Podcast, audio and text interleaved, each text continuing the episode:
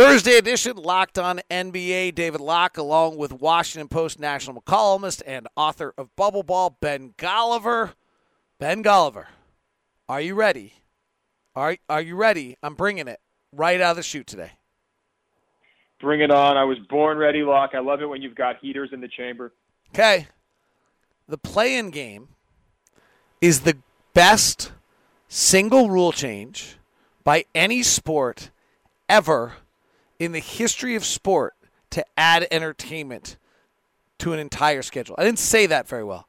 This rule change by the NBA has had the greatest impact on making the league more entertaining and games more interesting and better played than any rule change by any other professional sport ever since maybe like I don't know, like lowering the mound in 68, maybe like changing a rule in 1912, like hockey going to 3 on 3 in overtime is like good, but it doesn't happen that often. This has changed the dynamic of the entire season, made games that would have not mattered mattered, made fan bases who wouldn't follow things follow things, and has become crazy, crazy interesting without the games even happening yet, which will be off the charts.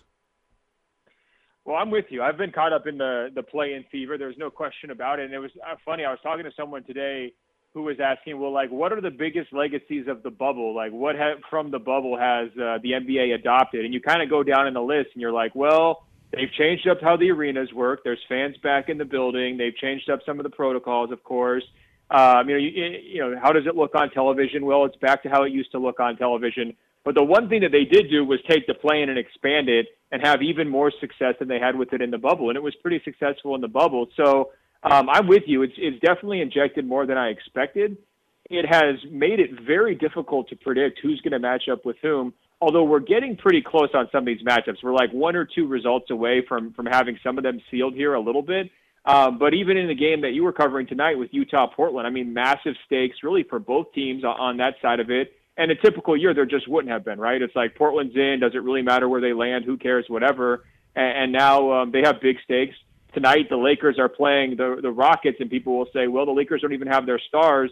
Who cares? And it's like, well, it's going to really matter to their stars whether or not they have to go through that play-in round just to make the playoffs. So uh, I'm with you. I think it's been a, a big win. The TV numbers bear it out. You know, apparently it was up 25% from March to April in terms of the TV ratings nationally, um, in large part to the excitement around the Warriors and Steph Curry and the play-in. So um, I definitely think it's here to stay. I would be stunned if they went the other way with it and didn't bring this thing back. I also think they've done it wildly well. Like for something that they're implementing that's new, and I'd be really curious, and maybe you've written this for the Washington Post, and I apologize if I missed it, though I am a subscriber, so I should have got it.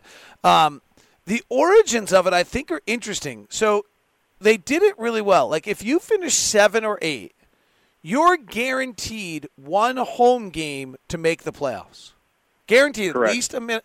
Like that's a big deal. Like what the, the difference between eight nine, like this Golden State little Memphis interplay that's going on right now with the final game of the regular season possibly going down to who's eight and who's nine. Like the difference between eight and nine is massively different. Even if you just took like a flip of the coin, right? So if you have two chances to to win compared to one chance, then it ends up being a 25% chance if you're a 9 10 seed and a 75% chance for your coin to come up heads if you flip it twice on on the other side on 8 9. So like it's not as though you know I, I I've listened to people I, I the only valid complaint I've actually heard on the whole thing is Donovan Mitchell had an interesting take the other day that he thinks it's a disadvantage to the one or two seed because they don't know who they're playing.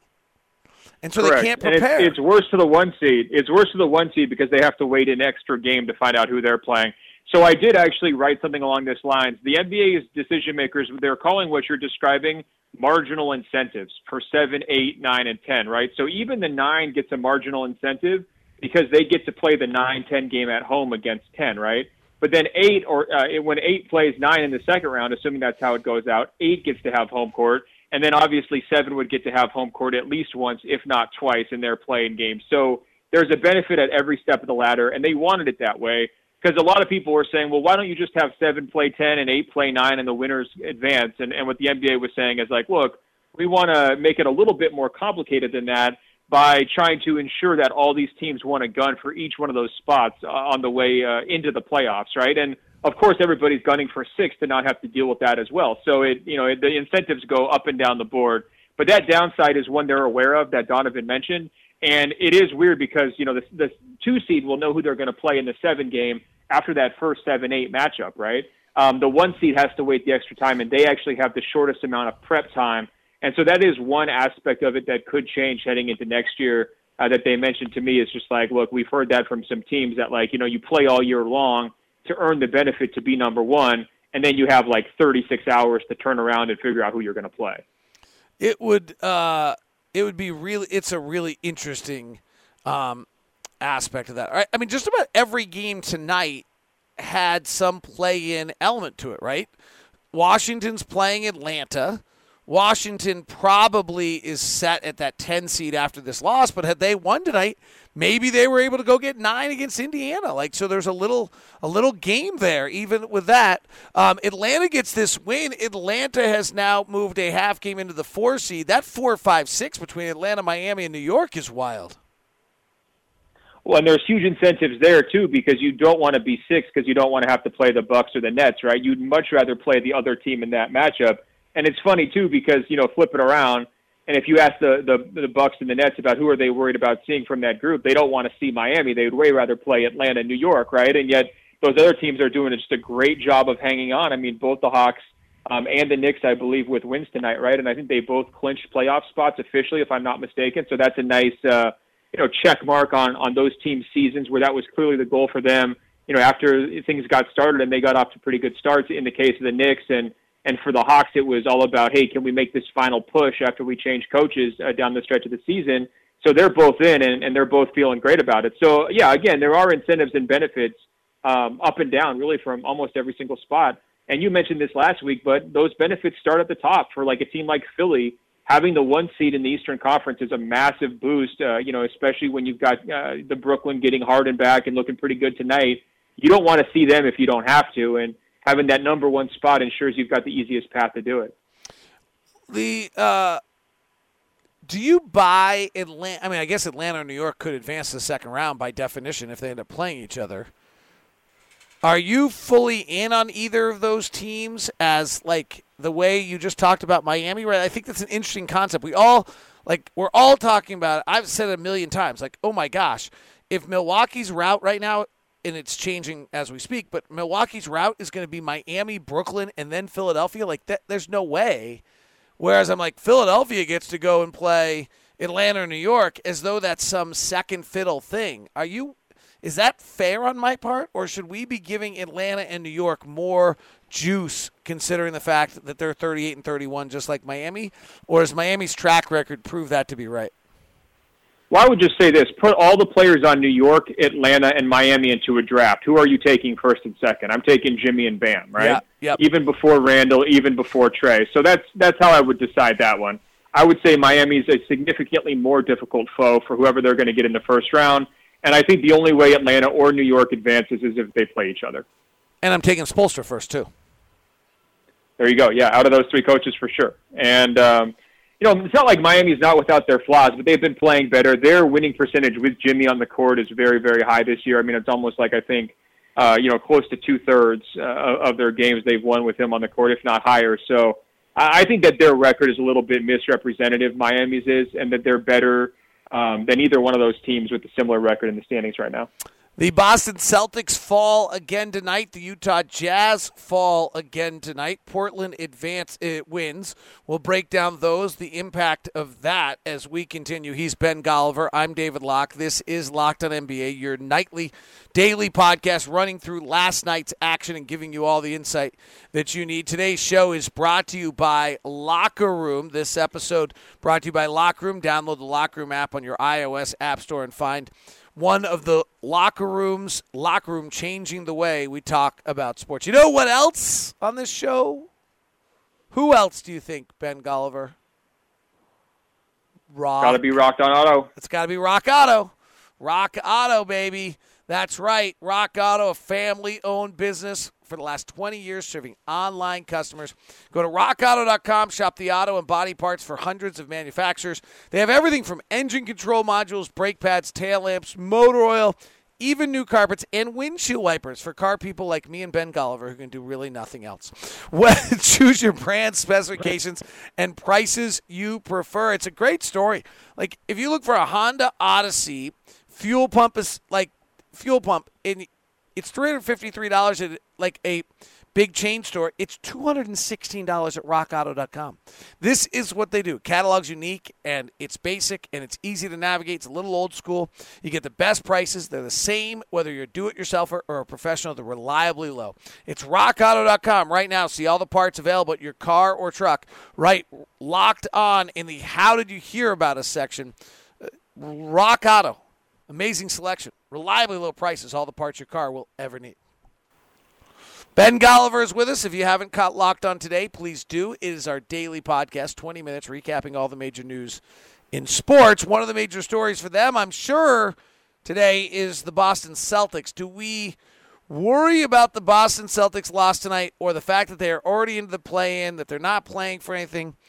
Is is that uh, uh, it, it, or do you look at this one and just say this is just a reoccurring theme of a team that is not as good as people hoped and thought they were going to be?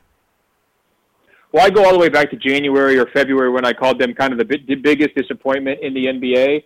I've kind of been standing by that the whole way. They they did build some momentum at various points over the last month or two. They haven't been able to sustain it. I look at that Jaylen Brown injury, complete killer, right? I mean, such an important piece for them. And this team already was wavering when it comes to their confidence, right? You know, they, they never really seemed like they bought into each other. I think there's a lot of three, two, one Cancun potential with these guys now. No Jaylen, they're dropping these losses. I think it's four in a row for them. I mean, they should be beating Cleveland at this stage of the season. They're 500 they don't really have much confidence they're going to win a first round series at this point. I can see this being kind of a checkout time season for them and just hit the hit the off season and, and rest up. That's sort of what I'm predicting. I know that sounds a little bit dire. It's out of step with what we expect from a Brad Stevens and, and Boston Celtics team, but to me, it's just been red warning flags all season long, and I don't see why we should be, uh, you know, trying to talk ourselves out of it. Just trust the red flags; they're there. Should we make the comment you just made this is what we shouldn't wouldn't expect out of a Brad Stevens Boston Celtics team. In other words, is Brad Stevens really blameless here? Well, I'm not going to put it all on him. They've had a very tough hand this season for sure. I mean, Kemba started really slow. Their big man rotation was out of whack the whole way. You know, Danny had a really tough offseason. Danny Ainge did in terms of like, you know, managing the Gordon Hayward asset, not really plugging the holes in ways that they needed. Um, you know, Jayson Tatum having a really bad bout with COVID definitely, you know, cut into their win total as well. I'm personally willing to give Brad Stevens a pass because he's had so much success here over the last five years in terms of overachieving. But um, this is a very, very frustrating year all the way around, kind of no matter what. If they were to make the first round, I think they're going out quick, and I think it would be kind of ugly, you know? So uh, all of that is cause for concern, but they're kind of hamstrung. I mean, that Kemba contract makes things really difficult for them going forward. I'm sure they're going to try to explore ways to trade it or try to retool this summer. I'm not sure I see an easy way to do that. So, you know, they're probably just going to hope, hey, let's run this thing back next year with better injury luck, you know, more time off, more rest for our guys. Maybe we can get a better result. If you are the um, the Boston Celtics as a franchise, it, it, let me ask you this way. I, I, I'm going to load this one up a little bit. If another franchise had lost three marquee free agents in a span of two years, would they get a pass the way the Celtics are? Well, it's a great question. I mean, all those were different situations. I mean, I think the Kyrie one is the one you're going to hold against them the most because – we know how important it is to cater to big talent in the NBA, right? And use that as your landing pad for to bring in other guys and you know play the super team game. I think Boston is one of those organizations, fairly big city, obviously very prestigious history. They should be trying to keep up with the Joneses in that fashion, right? You grab Kyrie and you try to use him to lure other stars. That one blew up in their face. I think losing Al Horford is okay. You know, the the Hayward situation is defensible It was a really big number. He's been injured for a large part of this season. Hasn't played, I don't think, since April, uh, early April. So that one isn't quite as bad as it seemed at the time. But they should have found a way to cash the Hayward thing into some sort of asset. Um, you know, whether that was like the Miles Turner trade that got talked about or something else.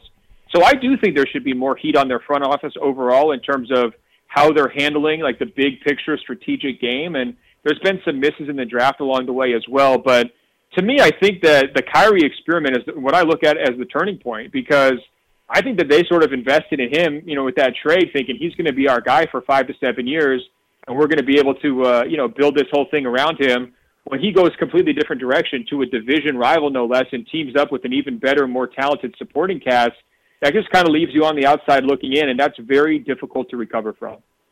It's an interesting one. I don't know that I give them such a pass on Hayward and Horford the way you do. Like I would think those players would want to stay, and it seemed like those players were both very eager to leave. And I think that's the story that's never been really told here of why. And I, I, I don't know what it means. Like I I'm not I don't I don't know why. Like maybe it was just that Gordon wanted more money. Maybe it was that Al Horford just wanted to go to Philadelphia. But ne- they seem like you know those are both high level character guys. They are. They seem like that would be a place you know you'd want them to stay. They seem like they had a chance to really win with all of them. So it's that's funky to me. Like that, I just feel like there must be. I don't know. I don't know. I don't want to make a comment that gets. Well, look. I mean, money was part of it in both cases, right? I mean, you know, in both situations, it wasn't a you know a case where Boston was offering maxes and lost them. You know, it was those guys were trying to get bigger deals. There was negotiations back and forth. I don't think Celtics ownership wanted to pull, pay full freight where uh, where they were in terms of age and health in their career, and I think that probably turned those guys off. They probably felt like, look, you know, we've earned the right, and it doesn't have to necessarily be a bitter deal where somebody's leaving angry, right? But um, you know, if you're Al Horford, you're feeling like, hey, I'm probably going to be a Hall of Famer. I've got a bunch of um, All Star, you know, uh, selections on my resume, uh, all defensive selections, and all that kind of stuff. You know, I'm here. You should take care of me, and and they don't um, of course you're going to look around. And, and there was teams ready to pounce on both those guys, right? And both Philly and Charlotte moved pretty quickly. So I think there's a financial component to it as well. Also, I think that it's sort of been Jayson Tatum's team in waiting for a while. And, you know, if you know you're not going to be the alpha and you know you've got to fit in with a younger guy and maybe you're looking at your own timeline and saying, what's exactly my role here? I could see why a player like Hayward especially would want a bigger, more important offensive role than playing third fiddle to you know Tatum and Brown, who were clearly both ascendant last year, and kind of marginalized Hayward along the way. Speaking of third fiddle, no, he's not. I'm just kidding. I don't know who third fiddle is, but James Harden did return tonight. 26 minutes, 18 points, 11 assists, seven rebounds in 26 minutes. Took eight shots. They beat the Spurs, who aren't really playing for much at this point. They're the 10th seed. That's kind of set. Um, but that's a pretty darn good sign for Brooklyn. I, I, I find Philadelphia kind of as the unsung team over there just because their route is so much easier, but I can't really imagine that anyone is going to be able to beat Brooklyn if they're all healthy. Yeah, I still trust Brooklyn's talent. It was a really nice bounce back game from Harden. He also let everybody know about it in the press conference. I don't know if you saw his one liner about, hey, I, what can I say? I'm just really good at basketball. I mean, it was like classic James Harden. You know, not exactly being uh, you know Mr. Deferential to the media, but um, I, it was nice for him to you know announce his return because I thought you know we talked about this months ago how he should have been in the MVP conversation before his injury. He was out for a long time, you know, and I still think he should be an All NBA third team selection. I bet you a lot of the voters are going to snub him, and I would be surprised if he actually makes it. But to me, he's still deserving given the quality of play he had there for a solid two or three months that really drove Brooklyn up the standings. Um, and so that's you know that's a big reason why I'm still trusted in their talent. KD's been looking pretty good um, recently as well. We still need to put it all together, but you know to me they're going to be okay in the first round almost no matter who they get. And then it just comes down to can they win the matchup game with Milwaukee in the second round? And having Harden on the court really, really helps there. I mean, to me, that's kind of the pivotal matchup in that series. Well, if you look at the betonline.ag lines for the NBA, they have no doubt what they think. Brooklyn is still the odds on uh, favorite, complete uh, to to carry it over in the wet in the um, in the East and to win the title. They're the odds-on favorite to to win it. Um, I'm surprised how low Philadelphia is when I look at the BetOnline.ag lines because uh, part of you know what I look at is how easy that much easier that route is, and it seems like that's kind of the gamble that's worth being uh, played there. But boy, they all just everyone seems to believe Brooklyn's going to be back and at it. By the way, a little fun one: Will Brad Stevens coach next season for the Boston? Minus five hundred is yes, plus three hundred is no. Luke Walton's at minus one seventy five at yes on the Kings. Mike Budenholzer's minus two hundred for the Bucks. Nate Bjorkgren's minus 175 for the Pacers is yes. Scott Brooks minus 175 for the Wizards and Terry Stotts minus 300. That's all at betonline.ag. Betonline.ag, the easiest and way to do your betting. Trusted for over 20 years. Get in on all the fun. Use the promo code locked on and you get a 50% welcome bonus. That's all at betonline.ag.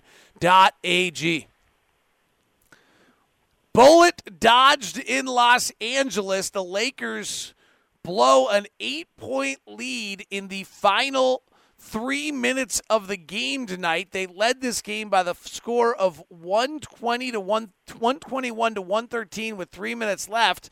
And next thing you know, they had the ball with 22 seconds left, down by one with a loss, meaning that they were guaranteed to play the play in game. And Kyle Kuzma scores it on a layup with 6.7 seconds left. And Kelly Olynyk commits a turnover as Ben McLemore gets a steal against his former team. And the Lakers are still alive to get out of the play-in game, though barely, barely, but without LeBron and without AD, they're able to beat the completely hapless Houston Rockets. Yeah, I mean, here's a take that nobody cares about, but Houston really won that Oladipo for Olynyk trade, didn't they? I mean, Olynyk's been putting up monster numbers for them: 24, six, and eight um, tonight. Obviously, Oladipo, the news comes out today. He's done for the season with the the quad injury, and that really puts his free agency into big time question mark. I mean, this has been a nightmare year for Oladipo, just all the way around in terms of how it's played out. But for the Lakers, I mean, you know, skirting death for sure. And I still feel like they're probably going to end up in the seven, but this at least gives them a chance. They were able to get the extra rest for both LeBron and Anthony Davis. It's still a little bit nerve wracking to me, I think, uh, that both those guys seem to be needing the rest this late in the season, or at least wanting it. Um, especially when there was reports that LeBron might kind of come back onto the court multiple times this week, and he didn't. So that to me is still a wide open question. But for the Lakers fans, the night started with them you know, uh, dropping the championship banner and, and showing that in the uh, in the rafters, and it ends with just you know uh, just by the the skin of their teeth victory here. That's crucial in that race uh, in the five, six, seven in the West. So the here's what where it stands today. Coming into the night, the Lakers pretty much have to win out, and to prevent the Lakers, Dallas and Portland need to win two out of three. Dallas's route is pretty easy. It's New Orleans and Toronto uh, New Orleans tonight. Portland's is a little more complicated. It's Utah, Phoenix, Denver. New Dallas blasts New Orleans, coming off probably their worst game of the year against Memphis. They get it back on track. Luka has 33, coming off probably his worst game of the year. Hardaway has 27. Porzingis even played, um, which in itself is a news story at this point. And so Dallas gets the win over a very shorthanded uh, New Orleans team in which you would not be able to recognize any of their starters because only one of them started when the year started, um, not playing Ball, Ingram, Adams, or Zion Williamson. So Dallas gets that win. Uh, and Portland comes into Utah and got a really important win for them, holding the fifth seed, a 105 98 win. And, you know, that's the number one offense in the NBA since they acquired Norman Powell. Yeah, they've been playing a lot better. I did not see this turnaround coming from them. I mean, it's been really, really impressive. Um, you know, Nurkic being back also helps. They've gotten great minutes from that group. And I think you're going to see in the playoffs, they just really, really rely heavily on their starters. You know, I think they're going to try to play those guys as many minutes as they possibly can, avoid some of the the defensive sieves in the in the second unit, and just hope that they can outscore teams. Uh, you know, with that three you know guard lineup, if you want to call Powell um, a guard as well, and just you know kind of you know turn things into a shootout. I mean, for for Portland, it was a big win. I think it was aided by Utah's cold shooting. They didn't really seem like they had a great rhythm. The Jazz offense didn't in that game. And, uh, you know, Portland was just real steady down the stretch, which has been one of their characteristics really all season long. Even when they weren't playing that well, they've done well late in games. And so I think big win for Portland.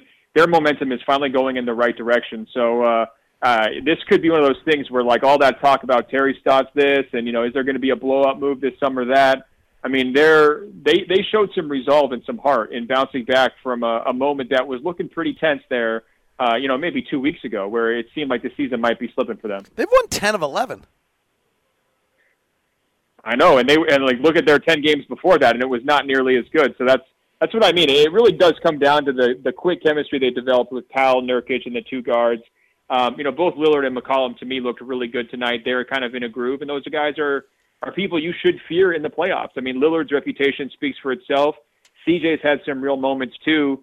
We'll see who they match up with. It's it's kind of interesting from Portland's standpoint. I think they probably prefer Denver rather than the Clippers just because the Clippers have a, a really good offense and also just tougher wings for Portland to match up with in terms of size and physicality. They'd probably rather get uh, you know Denver without Murray, but Denver's no slouch either. So uh, you know it goes back to your point about the play-in. Like every single one of these results matter. You cannot slip up here over the last week because it's going to change who you get um, when it comes to that playoff draw. Pretty interesting notes I found for Portland while prepping for them. First off, their starting lineup is plus 14 per 100 possessions. Right. When they have Dame, CJ, and Powell on the floor, they're plus 16. What I thought's most interesting, though, is that the whole idea to me of why Neil Olshey pulled the Powell deal off was to solve one of their long ongoing problems, which is whenever CJ was on the floor without Dame, it didn't work out very well. And so get CJ on the floor with Norm Powell, and maybe you're going to be okay. Hasn't been. I don't know what it was tonight, but they're minus eight per 100 possessions this year when CJ and Norm are on the floor without Dame. And when Lillard's on the floor with Norm Powell and out CJ, limited time they do this, they're minus 25 for 100 possessions. So that's a little interesting. Tonight, CJ was quite good. He was kind of carried the load in the second quarter and got the game going for Portland more than Dame did. Um, but it's an interesting little thing. I as, as much as they are ten and one, their offense is number one. Their defense is much improved. In Nurkic, they are, as you're saying, riding those starters. They haven't suddenly built a roster that's giving them kind of the depth I think that they want to be able to pull with those three guys. Norm didn't look actually particularly good tonight, um, either offensively or defensively for them.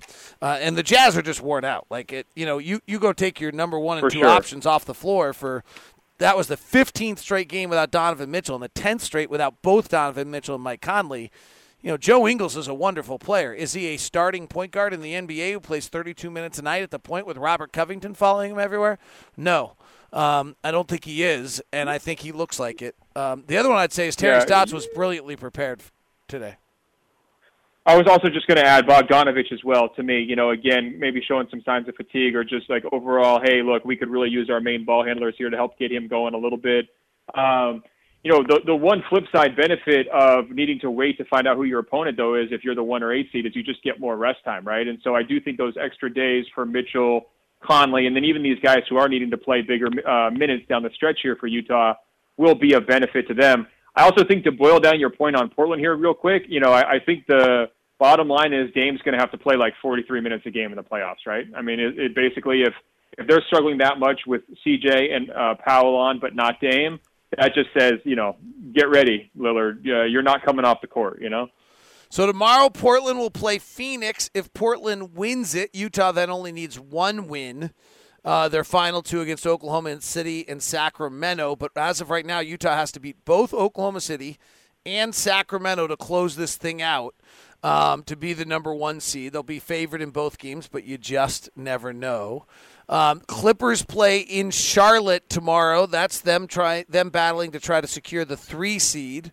And otherwise, there's other little fun games. New York plays San Antonio. Atlanta hosts uh, Orlando, and Miami hosts Philadelphia. With all those guys uh, jousting for four, five, and six.